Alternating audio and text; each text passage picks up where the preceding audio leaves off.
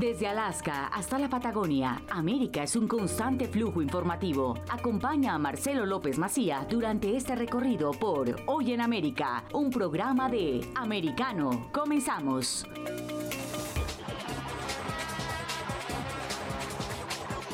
Hola, ¿qué tal? ¿Cómo están? Bienvenidos a Hoy en América por AM790 Radio Libre, por Americano Media. Vamos a comenzar con los títulos de la jornada de hoy y es un título que está prácticamente en todos los portales en casi todos los diarios. Tiene que ver con la situación de China. Em, han caído las ventas al consumidor un 3% desde el mes de enero. Esto tiene que ver con el tabicamiento, con el confinamiento de su población a raíz del COVID. Todo comenzó en Wuhan hace tres años, pero no han podido los chinos erradicar el COVID y recurren a confinamientos, eh, a dejar a la gente aislada. Esto ha hecho caer la economía mucho. Ayer afectó a Wall Street inclusive porque están cayendo las empresas chinas, tienen menor actividad.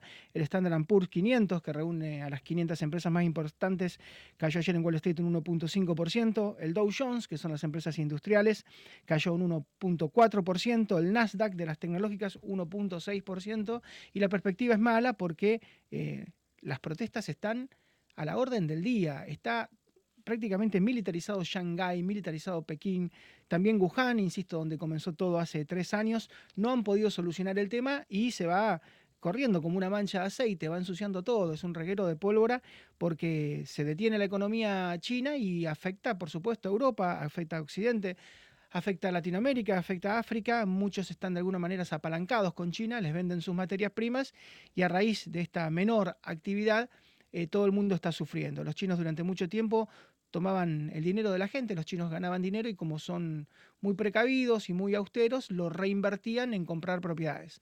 Armaron ciudades fantasmas por todo Chino, que China la gente tenía acceso a créditos muy baratos y compraba casas, pero después se dieron cuenta que los barrios estaban vacíos, que era imposible vender esas propiedades, armó una burbuja tan pero tan grande que está muy cerca lo que pasó en el 2008 en Estados Unidos con las hipotecas subprime. Vamos a ir con ese tema.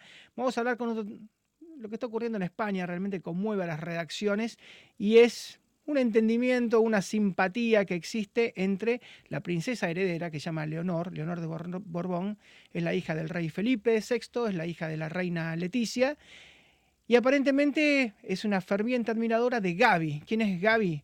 Se llama Pablo Martín Pérez Gavira es eh, un jugador de la cantera del Barcelona que está jugando en la selección española, que acaba de meter un gol en un mundial, es uno de los jugadores más jóvenes en meter un gol, tiene apenas 18 años, la princesa Leonor 17, eh, salvo Pelé, que había metido un gol en Suecia a los 17 años, eh, no, no existe que un chico sea titular y que mete un gol en un mundial tan joven, es la gran estrella, la gran promesa del fútbol español y aparentemente tiene una simpatía, se imagina cómo está la prensa del corazón y la prensa en general en España se frotan las manos. Y vamos a hablar también de, esto ha pasado muchas veces, en el pasado cuando la realeza del linaje de las casas eh, europeas reales se juntan con, con los deportistas, ¿no? con otro tipo de realeza. Bueno, por ejemplo, la infanta Cristina, que es la hermana de Felipe VI, se casó con un eh, jugador de handball, con Iñaki Undarraín. Después eh, justamente tuvo sus problemas Iñaki, pero bueno, ha pasado con Carolina de Mónaco en su momento, algunos recordarán, los que tengan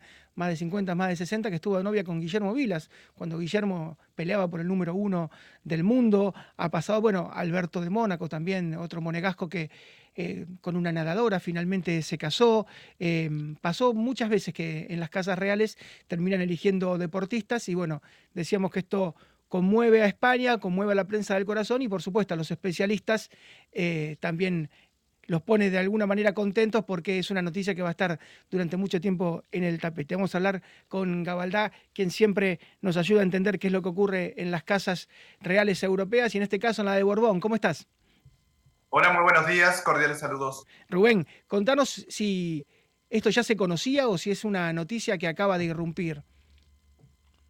Bueno, algo se conocía, no de una manera tan tan contundente con el vuelo que tuvo después del partido inaugural de la selección española y el acercamiento del rey a vestuarios y demás. Bueno, hubo una camiseta firmada y parece ser que tenía destinatario a, las hija, a la hija del rey, que eh, marca su predilección por este jugador y bueno, vuelvo a poner, como usted bien pudo comentar, eh, a un adolescente de 17 años con, bueno, con las cuestiones que son propias. Pero es la próxima reina de España. Por lo tanto, en, en la península empiezan a conjeturarse los primeros amores de la infancia. Y España no tiene reinas hace muchísimo. Yo recuerdo, bueno, Isabel la Católica o Juana, ¿no? Que le decían Juana la Loca, pobre Isabel II, pero yo creo que hace siglos que España no tiene una reina, una soberana. Claro, porque en España todavía la corona mantiene la ley sálica. La ley sálica determina que el heredero es el primogénito varón. De hecho, las hermanas, como usted bien comentó, Cristina y demás, son mayores en edad al rey pero eh, el único hijo varón de los reyes Juan Carlos y Sofía fue Felipe, y por eso asumió el trono. Él quiso, ya tenía intenciones de modificar la ley sálica que determina el mayorazgo, según los españoles, la mayoría, o sea, toda la heredad, toda la herencia en el primogénito varón. Y bueno, Dios le dio dos hijas, así que no creo que altere la ley sálica de España, igual no es algo tan fácil de modificar, porque si se hubiese hecho en el tiempo del padre él no sería el rey, evidentemente.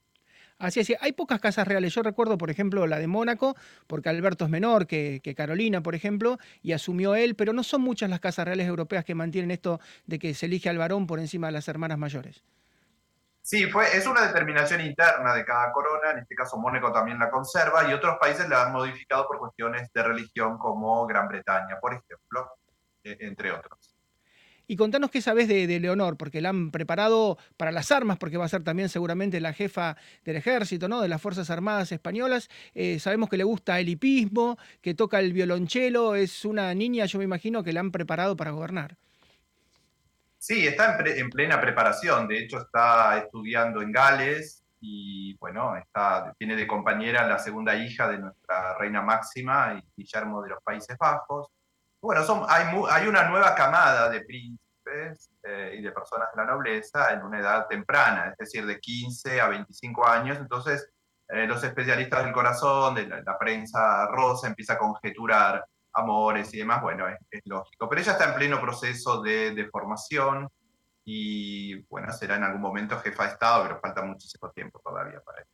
Y decíamos que hay antecedentes, ¿no? De, deportistas de elites que se han casado con princesas o con príncipes. Es una unión, no, sé si dura mucho, pero eh, pasa con los artistas, ¿no? con los miembros de la realeza del espectáculo, de la realeza del deporte, que se unen con las casas reales verdaderas. Sí, igualmente, bueno, España es un claro ejemplo, ¿no? Tenemos al propio rey casado por una ex periodista como Ortiz, y en el caso de las tías, bueno, los escándalos tanto de Merichalar como de Iñaki, sobre todo con el príncipe, con el duque de Lugo, que terminó eh, sin el título, bueno, ha traído a España cimbronazos. Así que eh, esto tiene doble lectura. Una es acercar la corona al pueblo, porque evidentemente un niño con toda la pobreza que pueda tener, tan joven de 18 años, y que pertenece a una familia, digamos así, vasca de origen, con, bueno, ha tenido cierta preponderancia en la historia de España, pero bueno, es una familia este, muy simple, no no de sangre real. Eh, bueno, eh, la doble lectura es esta, acercar el pueblo a la corona y también dar un poco de, eh, llegado el caso, si esto llega a concretarse, de, bueno, de aires nuevos que son más que necesarios en un tercer milenio, donde, sobre todo en España, con el gobierno que acompaña a su majestad en la jefatura de Estado, me refiero al primer ministro y demás, al presidente del gobierno español, bueno, son muy quizás este, cuestionables o cuestionadores del sistema monárquico al cual pertenecen, que bueno, es así la historia de España. Ya había mostrado, la, corona española había mostrado cierta apertura porque Leticia era inclusive separada, además de ser periodista, miembro de alguna manera de los medios de comunicación, era separada y bueno, había aceptado eso. Claro, eh, lo que debemos entender es que eh, las coronas se sustentan también en la historia y en las tradiciones. Eh, tradicionalmente la corona española tiene el título de Su Majestad Católica. Y bueno, Su Majestad Católica, así como este, los defensores de la fe con Gran Bretaña y demás, que son además jefes de la Iglesia Anglicana, deberían ser eh, correctos y, pulidos en todas estas expresiones que hacen nada más ni nada menos que a cuestiones de Estado. Porque lo que puede hacer la niña este, Leonor con Gavira, eh, Gaby como le dicen comúnmente en España, eh, hace al futuro rey de España, es decir, a la sucesión de la corona, y es una, cuestión de Estado. Así que más allá que podamos leerlo como algo simpático de una princesa, de una infanta de España, teniendo una predilección por un, español, un par, pero que no es de la nobleza y demás. Pero más allá de eso deberíamos ver cuánto estaría él de preparado para acompañar si supuestamente llegan a concretar un matrimonio a una futura reina de España, ¿no? que es una instancia compleja desde todo punto de vista, ¿no? protocolarmente y también anímicamente, porque uno termina siendo el, el sostén, el segundo, como le pasó a Felipe de Edimburgo, de una soberana como Isabel II. Así que hay que tener una preparación acorde a la situación que se le exige. En el hipotético caso, yo no creo que esto prospere mucho más de un amor de adolescente. Así es, Rubén, como siempre, muchísimas gracias que nos, ayudas a entender este mundo tan particular que tiene sus reglas propias y que hay que respetarlas. Y, esto que recién empieza, como decía, ¿no? Los editores, te imaginarás, los productores se frotan las manos porque es para ellos la noticia del año. Sí, sí, que por supuesto, y están ávidos de este tipo de, noticias. Y bueno, quizás distraiga un poco la, la, atención en España, el conflicto que todavía existe entre Juan Carlos, el, el rey emérito, y el actual Felipe VI eh, bueno, de, desvía un poquito la mirada hacia algo más, este, más light, si se quiere, a la intensidad que tuvo esta, esta transición en España y esta relación de padre Rubén, muchísimas gracias y un gran abrazo, ¿eh? Muchas gracias. Un cordial saludo. Rubén de Gabaldá, que es experto en casas reales y en protocolo. Em, la corona estuvo muy mal con Juan Carlos se recuperó con Felipe y de alguna manera vuelve a ser noticia, como ocurre en Inglaterra, ¿no? Vuelven a ser noticias, vuelven a ser show y sirven, sirven para todo. Para olvidar un poco lo que está ocurriendo y para darle un poco de glamour y fundamentalmente ocupar el centro de la noticia durante todos estos días. Pausa muy breve, ya regresamos.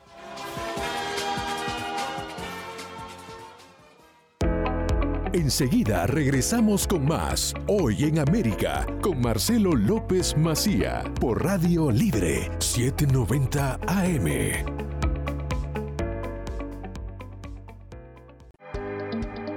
Estamos de vuelta con Hoy en América junto a Marcelo López Macía por Americano.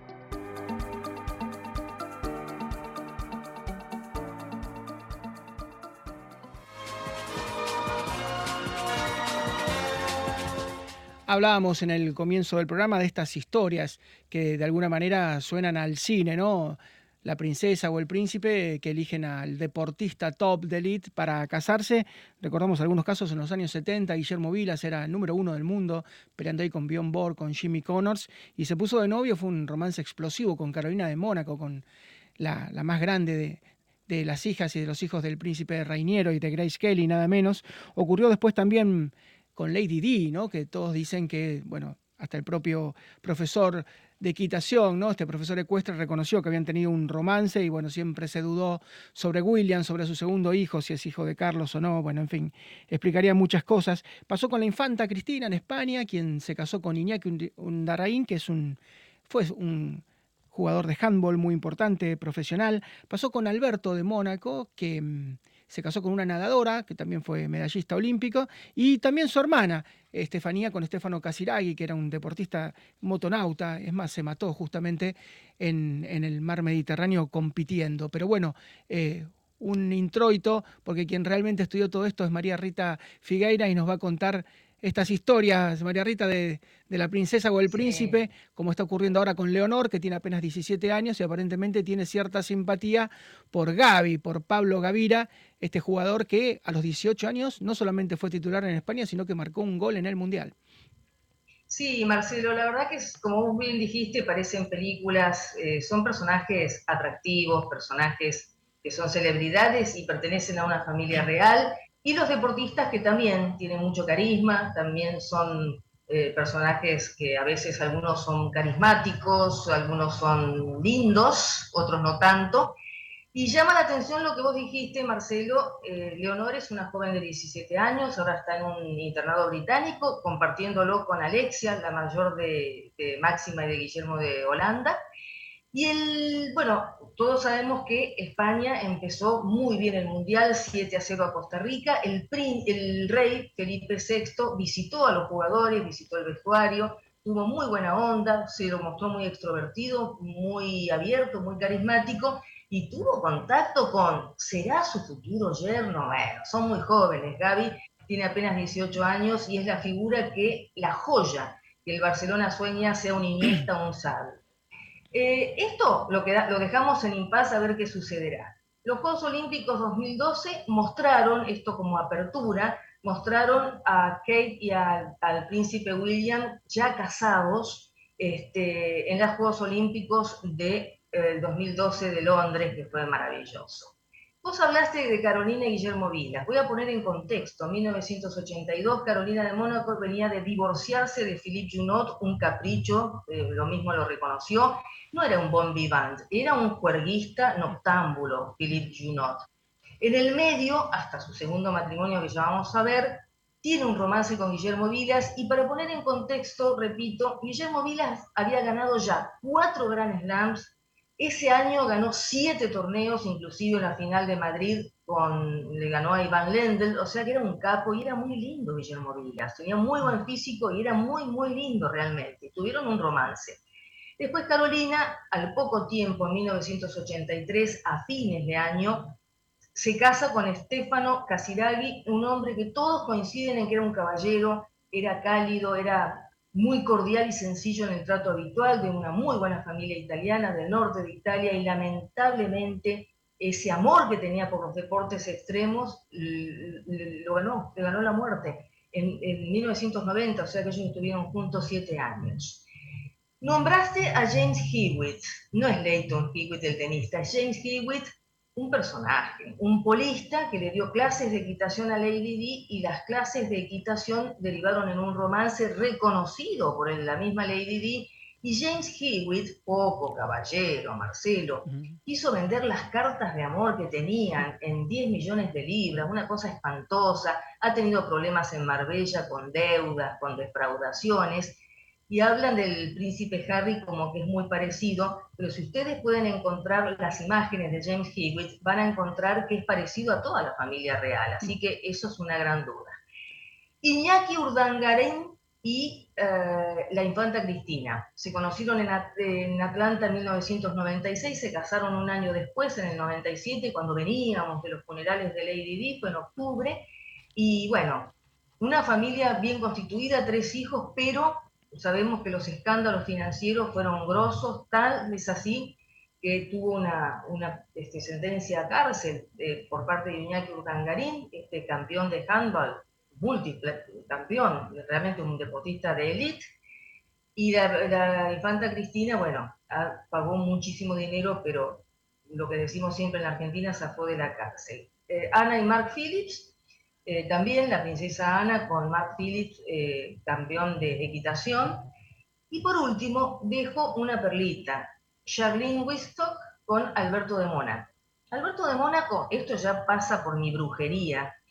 Eh, los tres hijos de Grace Kelly y de Príncipe Reiniero son preciosos. El único, rubio, de ojos claros, parecido a su mamá, es el menos apuesto. ¿no? Es, es simpático, con una tendencia a engordar y muchos rumores. Fue tan solterón que se habló mucho, pero realmente son rumores eh, esquivos a la realidad, que muestra hijos fuera del matrimonio, hijos, hijos extramatrimoniales, y una Charlene Wistock que ha tenido problemas anímicos, que ha estado internada, que ha estado tratada, y muchos hablan, esto lo digo porque está publicado, hablan como que hasta quería huir de Mónaco. La cuestión es que ellos hace 10 años que están juntos, por supuesto se casaron y tienen dos, tres hijos y, bueno, eh, físicamente ella es una Charlene Theron, es sudafricana, nadadora, tiene un físico y una cara, realmente es, parece ella la reina. Vos, sabés lo que pasó con princesa. Lo que pasó con Alberto de Mónaco es que hay dos coronas, fundamentalmente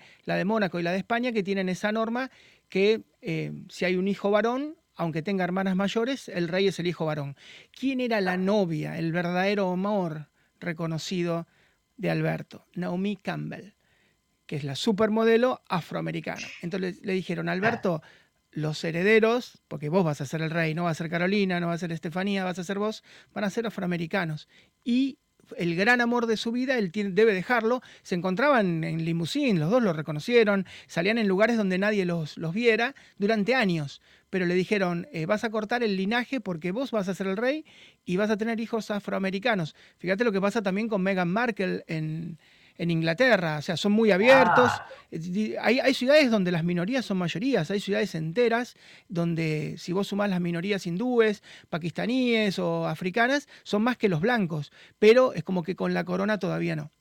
Sí, sí, Marcelo, nosotros lo mencionamos ya con respecto al Mundial, no es por hablar de fútbol, venimos a hablar de deportes, pero es una clase, es una clase de, globalización, es una clase, hablamos de afrodescendientes, que son las grandes figuras del Mundial, han hecho goles y en todas las selecciones europeas están. Fíjate en España, obviamente. Y, bueno, es, es, una realidad, vos bien lo mencionaste, lo de Alberto de Mónaco verdaderamente es raro, porque eh, muchos investigadores entendidos, imagínense, Carolina de Mónaco se ha ganado los paparazzi durante años, porque siempre fue eh, lindísima, tuvo un lindo perfil. Eh, a mí me causa gracia, con respeto lo digo, como público, habiendo, yo me acuerdo la, la boda de la infanta Cristina con Urdangarín. Se veía a Juan Carlos de España y a la reina Sofía tan felices, tan sobrios, y todos señalábamos que era una monarquía que dejaba a sus hijas, a sus hijos, casarse con, los que querían, no los obligaban. Y eso nos parecía maravilloso, y realmente terminó todo bastante mal, excepto lo de Felipe y Leticia Ortiz, que es un matrimonio, es una pareja que, que causa muy linda impresión, las dos hijas son muy lindas, y esto parte de Leticia, es muy mona, tiene 17 años y de esta joyita española, todos tienen muchísimas fichas puestas en este jugador muy talentoso, pero hablamos de prácticamente dos adolescentes, veremos qué sucede en un futuro, ¿no? Así es, porque a los 17 años Pelé metió un gol, bueno, metió goles en la final y salió campeón del mundo en Suecia. Gaby no es Pelé, ojo que Gaby no es, no es Messi, Messi a los 16 ya era Messi, pero bueno, está un poco sobrevaluado, un poco sobredimensionado.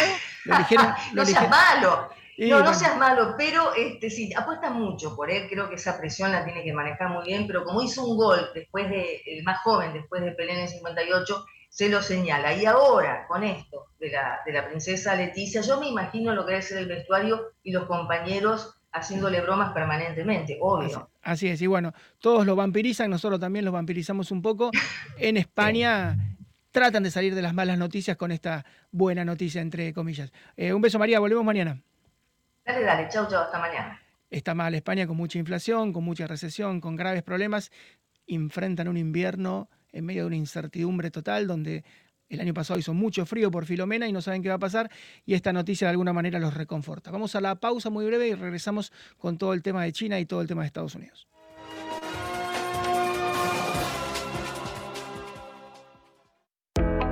Enseguida regresamos con más Hoy en América con Marcelo López Macía por Radio Libre 790 AM.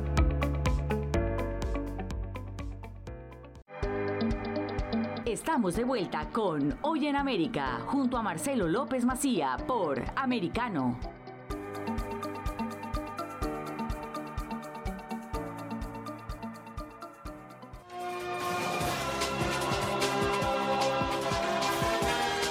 Y el próximo martes, 6 de diciembre, se va a conocer el veredicto sobre Cristina Fernández de Kirchner, que es la vicepresidenta de Argentina. Fue dos veces jefa de Estado y se le acusa en una causa llamada la causa vialidad, que se dice contra ella que había direccionado la obra pública de la provincia que gobernó su marido durante varios periodos, Santa Cruz, y que le daba todas las obras a un empresario llamado Lázaro Báez. Para entender quién era Lázaro Báez, era un empleado de banco, era un simple cajero del Banco de Santa Cruz, era un banco estatal que Néstor Kirchner privatizó y este simple cajero de banco atendía al público en Río Gallegos, en Santa Cruz, a 3.000 kilómetros de Buenos Aires. Vivía en una vivienda social, tenía un Ford con un auto muy antiguo que no valía más de 2.000, 3.000 dólares. Una persona completamente sencilla, en un lugar sumamente inhóspito y alejado, de muy poco valor como Río Gallegos. Bueno, esa persona con un capital de no más de 10, 15, 20 mil dólares pasó a ser el tercer terrateniente más importante de la Argentina. En pocos años tenía una empresa, Austral Construcciones, que empezó a ganar prácticamente todas las licitaciones. Es más, después ya tenía tres o cuatro empresas y era como un monstruo de varias cabezas, pero era el mismo cuerpo. Todas las empresas le respondían a él, eh, salvo Benetton, el italiano, que es dueño de esa empresa tan famosa, ¿no? De ropa, que tiene ganado lanar y tiene una gran extensión en la Patagonia, y los Menéndez Brown, que es otra familia muy tradicional de la Patagonia, que tienen supermercados La Anónima. Bueno, salvo los dos grandes terratenientes, el número tres en Argentina era Lázaro Báez, un cajero de banco que en pocos años, en dos o tres lustros nada más, pasó a ser de alguna manera el dueño de Media Patagonia para dimensionar los terrenos, son más extensos que las Islas Malvinas. Eso es lo que tenía Lázaro Báez. Fue a juicio y dijeron, mira, usted direccionó la obra pública de la Nación, se le dio todo a Lázaro Báez, que además era amigo de su esposo, que además Lázaro Báez le prestaba plata a su esposo para que construyera hoteles da toda la sensación de que va rumbo a una condena. Hoy Cristina habló por última vez y dijo, esto es un pelotón de fusilamiento, esto no es un tribunal. Intuye que va a haber una condena, pero vamos a hablar con Diego Armesto, que es un abogado prestigioso, constitucionalista, que ha seguido todos los días eh, las alternativas de este juicio. Y bueno, doctor, está terminando, da la sensación de que Cristina ve que viene una condena importante, ¿no? Sí, ¿qué tal Marcelo? Gracias por, por el espacio. Eh, yo creo que sí, que va a haber una condena, a ver, conforme las, las pautas y el alegato del fiscal. Obviamente que la defensa ejerció y, esgrimió los argumentos suficientes para poder derribar de alguna manera los, este, los, los fundamentos establecidos por el, por el fiscal en la acusación y en la causa. Eh, ahora queda en manos de los jueces eh, definir eh, si es culpable o no. Es decir, el tribunal deberá tomarse su tiempo y resolver de alguna manera este, y dictar la correspondiente sentencia. queda, queda nada del juicio, obviamente que el proceso es largo, pues ya se terminó la instrucción, ahora estamos en tribunal oral, y después del tribunal oral vendrán todas las aspiraciones que corresponden para poder llevar adelante una sentencia definitiva como establece nuestra Constitución Nacional. ¿Para qué? Para que pueda eh, darse el, cumplimiento efectivo de la sentencia. Hoy habló Cristina Fernández conforme el Código Procesal Penal y dijo sus últimas palabras, donde obviamente la diatriba fue siempre la misma, Laufer, este, partido judicial, y este, la persecución mediática por parte del Partido Judicial. Eh, todo esto bajo la, a ver, el, disparador por el lado de ella en decir que ese tribunal es un pelotón de fusilamiento y que este, el Ministerio Público Fiscal mintió. En eso de mentir, alegó eh, los mismos argumentos que, que dio en la defensa, los mismos argumentos que dio su abogado defensor, Em, ella sostiene que esto es una persecución judicial, que en esa persecución judicial lo único que buscan es, eh, a partir de las imputaciones que tienen eh, por, el, por el fiscal en el Código Penal, lo único que se hace es buscar enjuiciar a tres gobiernos, cuando en realidad no se enjuicia a un gobierno, se están enjuiciando a funcionarios de un gobierno, que esto es es la gran diferencia y creo que es importante remarcar. No se está enjuiciando solamente a eh, todo, un presidente, sus ministros, sino que se están enjuiciando a funcionarios que, a saber y entender del Ministerio Público Fiscal, un poco lo, escribiste vos, Marcelo, en la introducción, llevaron y redireccionaron la obra pública, llevaron adelante eh, o pergeniaron un, un accionar delictual, este, que bueno, como te dije, será el tribunal que tendrá que decir si existe o no estos, estos, estos, se configuran o no los, los delitos este, planteados en la instrucción y ventilados en este juicio oral y público. Así es, le pide el fiscal, los fiscales le piden 12 años, le piden asociación ilícita, muchos dicen que es difícil de probar, pero que podría estar en seis o siete. Sería la primer condena contra Cristina Fernández de Kirchner. No la dejaría inhabilitada, es más, no iría supuestamente a la cárcel. Ella cumple 70 años en febrero y podría tener prisión domiciliaria, por eso difícilmente termina en un penal, pero claro, eh, realmente para su ego, ¿no? Y para su prestigio y para su forma de, autopercibirse, tener una condena de prisión efectiva, así sean seis o siete años y así quede en suspenso, debe ser demoledor, ¿no? Uno espera el próximo martes qué va a ocurrir.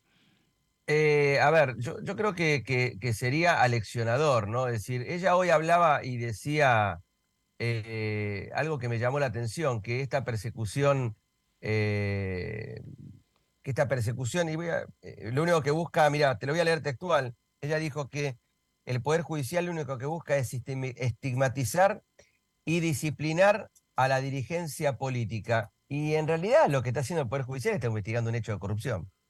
No hay mucha explicación.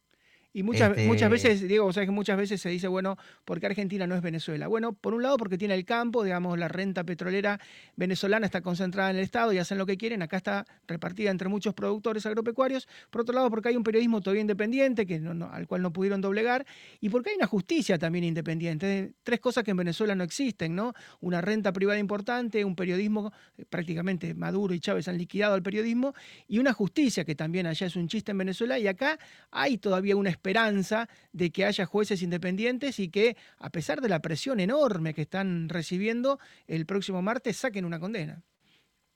Sí, sí, y, aparte, ¿sabes qué sería, más allá de esto que ella dice de estigmatizar y disciplinar a la dirigencia política, sería un, te vuelvo a repetir, para mí sería leccionador, sería algo para que eh, la política argentina, y a diferencia de, la política, por ejemplo, de Estados Unidos, y, traigo a colisión la, la, la, causa que llevaron adelante contra el vicepresidente de los Estados Unidos, Aspiro Agnew, que era el vicepresidente de Nixon, eh, que no había rendido cuentas cuando fue gobernador de, los Estados Unidos.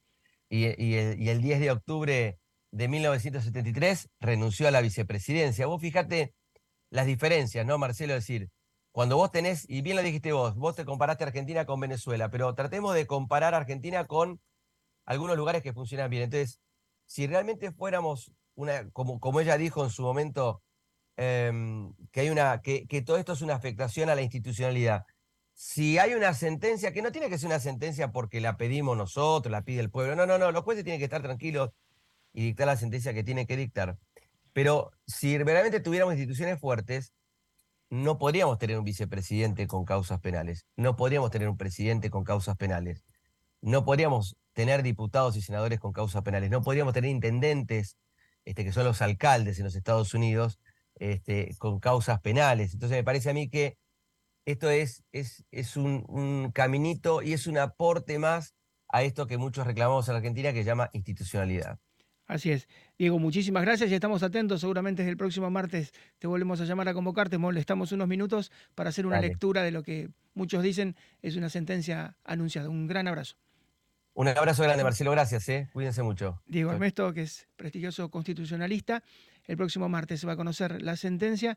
Ustedes saben que, por ejemplo, en Brasil se hizo una miniserie llamada O Mecanismo, el mecanismo, y contaban cómo había hecho Lula, el presidente electo que va a asumir dentro de pocas semanas, Luis Ignacio Lula da Silva, para quedarse con dinero, con poco dinero comparado con lo que se quedaron los Kirchner, realmente fue un vuelto, pero hicieron toda una miniserie, el mecanismo y el lavallato, ¿no? que era el mensalao, como denominaron en Brasil, como le puso la prensa a los actos de corrupción de Lula y del Partido de los Trabajadores, del Partido Trabalista, bueno, se llevó y bueno, el mecanismo fue lo más visto durante meses, durante años en Brasil. Cuando se quiso hacer algo en Argentina y vino Netflix y vinieron cadenas internacionales, plataformas muy prestigiosas, dicen hay que hacer algo con los Kirchner, porque realmente eh, a nivel mundial puede haber sido 30 mil, 35 mil millones de dólares el mayor robo de la historia. Nadie, ni el peor dictador de africano, ha robado lo que han robado estos muchachos. Bueno, nadie se animó. No se animó ningún director, ningún actor, nadie. Muchos piensan que ahora sí, que esta vez va a aparecer por fin una ficción que cuente lo que todos conocen en la realidad. Vamos a hacer una pausa muy breve, volvemos con el último bloque con muchísima más actualidad. Ya regresamos.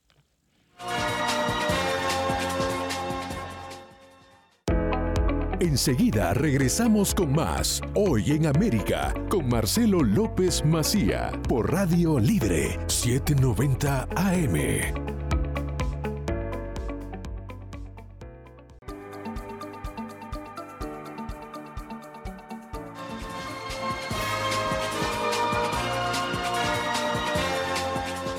Estamos a poco más de tres horas que se lleve adelante uno de los partidos más esperados de esta primera ronda en el Mundial de Qatar. Estados Unidos se enfrenta a Irán, dos países que no se llevan bien hace ya casi casi medio siglo después de la Revolución Islámica, fundamentalmente. Lo cierto es que se van a enfrentar a las 4 de la tarde y los dos tienen chances de pasar. Estados Unidos no perdió, si gana pasa. Irán tiene un partido ganado y también podría pasar, pero lo que está ocurriendo con Irán es muy llamativo. Dicen que mm, desde Irán que han amenazado a las familias de los jugadores porque en el primer partido Irán no cantó el himno, además perdió, ¿no? Terminó perdiendo muy feo, pero no cantó el himno en protesta porque ya hay 300 muertos en Irán por las protestas por la muerte de Maya Amini.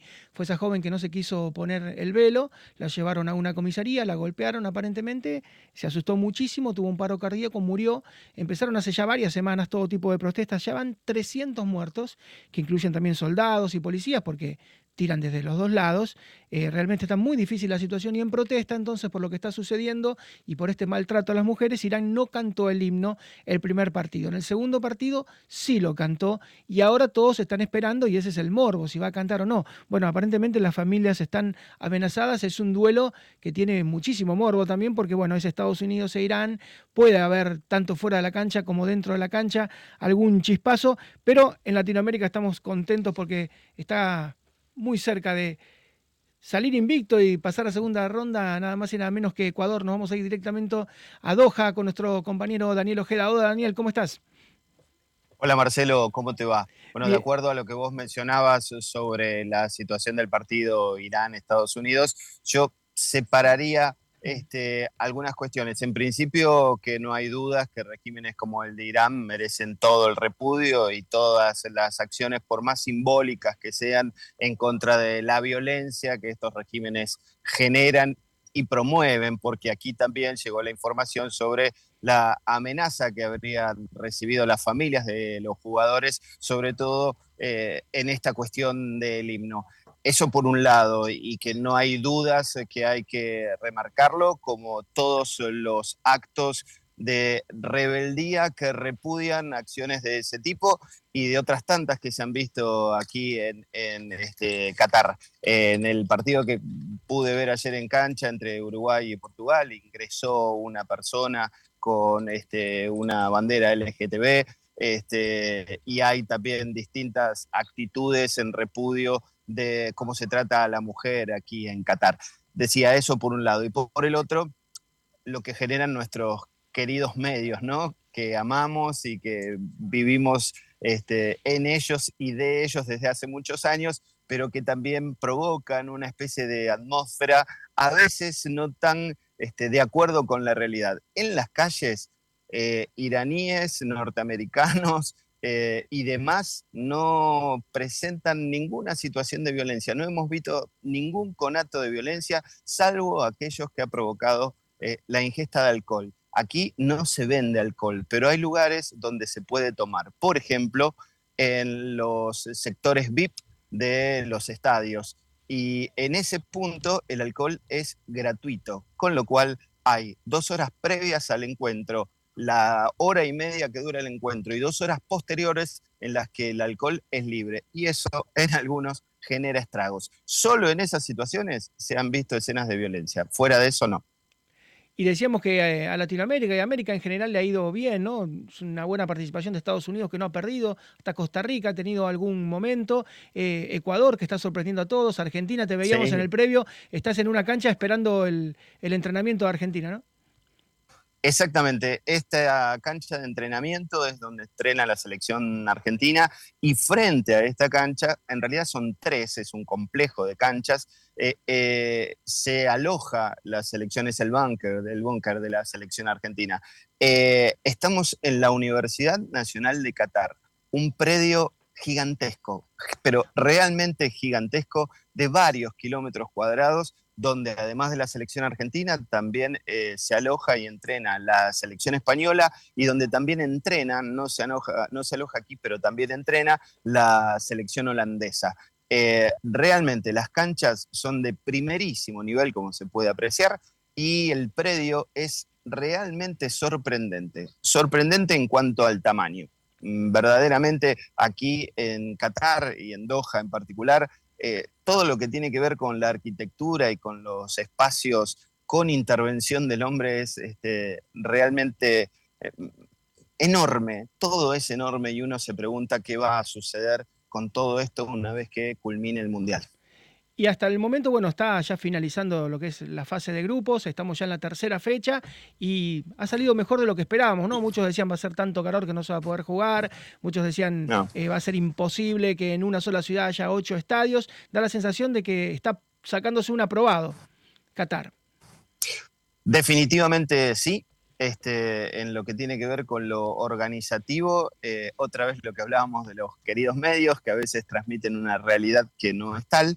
Eh, no solamente el calor no es agobiante, eh, sino que en algunos momentos del día, sobre todo aquí cae la noche por ser invierno bastante temprano, mm, vale decir a las 5 de la tarde ya es noche cerrada, ahora estamos bordeando las 6 de la tarde, este, hay una brisa, sobre todo en las zonas que están cercanas al mar, que obliga casi a ponerse algún abrigo, liviano, por supuesto, pero algún abrigo al fin. Sobre todo si uno va a transitar por algunas zonas como las que les comentaba ayer, la zona del pueblo de Lusail, eh, que tiene un bulevar de más o menos dos kilómetros de largo, completamente refrigerado.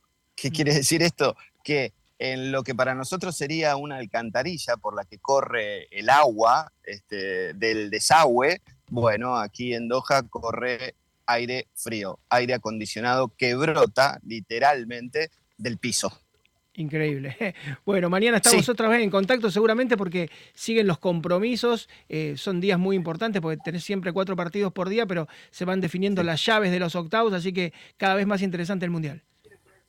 Por supuesto que sí, una última y bien deportiva aquí en el predio donde me encuentro. en unos minutitos va a entrenar Argentina. Normalmente hay 15 minutos por este contrato con FIFA que la selección tiene que, todas las selecciones en realidad tienen que abrir sus puertas para que la prensa presencie el entrenamiento. La novedad sería un solo cambio para el próximo partido de Argentina contra Polonia, que sería el ingreso de Enzo Fernández en reemplazo de Guido Rodríguez.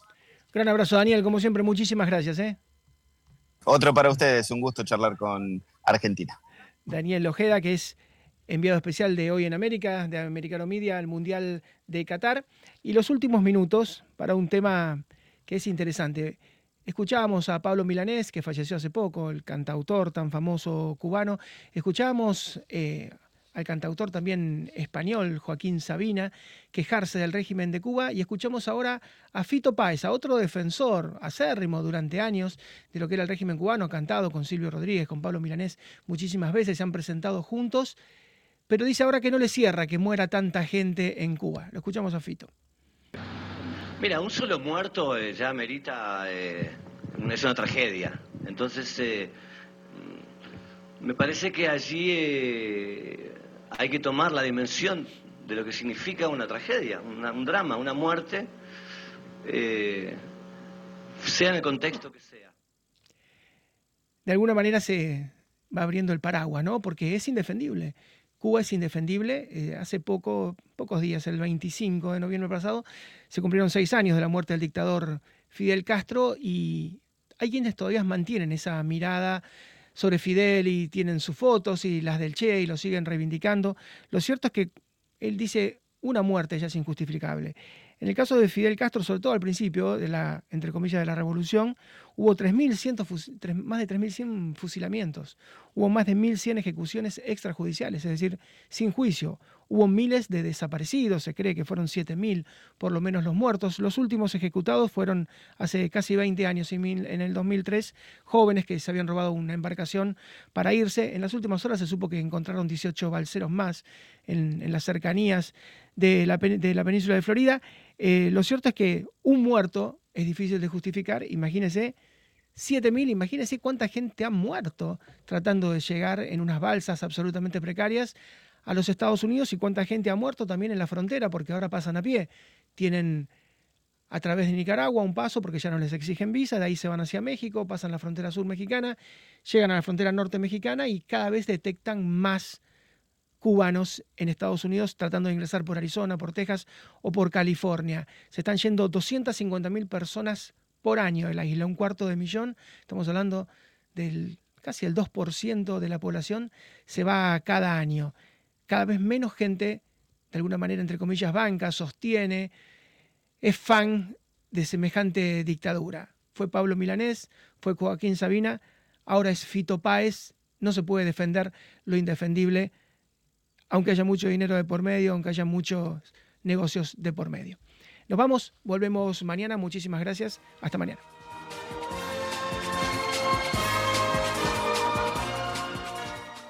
Mantenemos la mirada sobre lo que ocurre hoy en América para regresar en nuestro próximo programa con más y mejor información de interés de lunes a viernes desde las 10 a.m. Este, 9 Centro, 7 Pacífico por Americano. This podcast is a part of the C Suite Radio Network.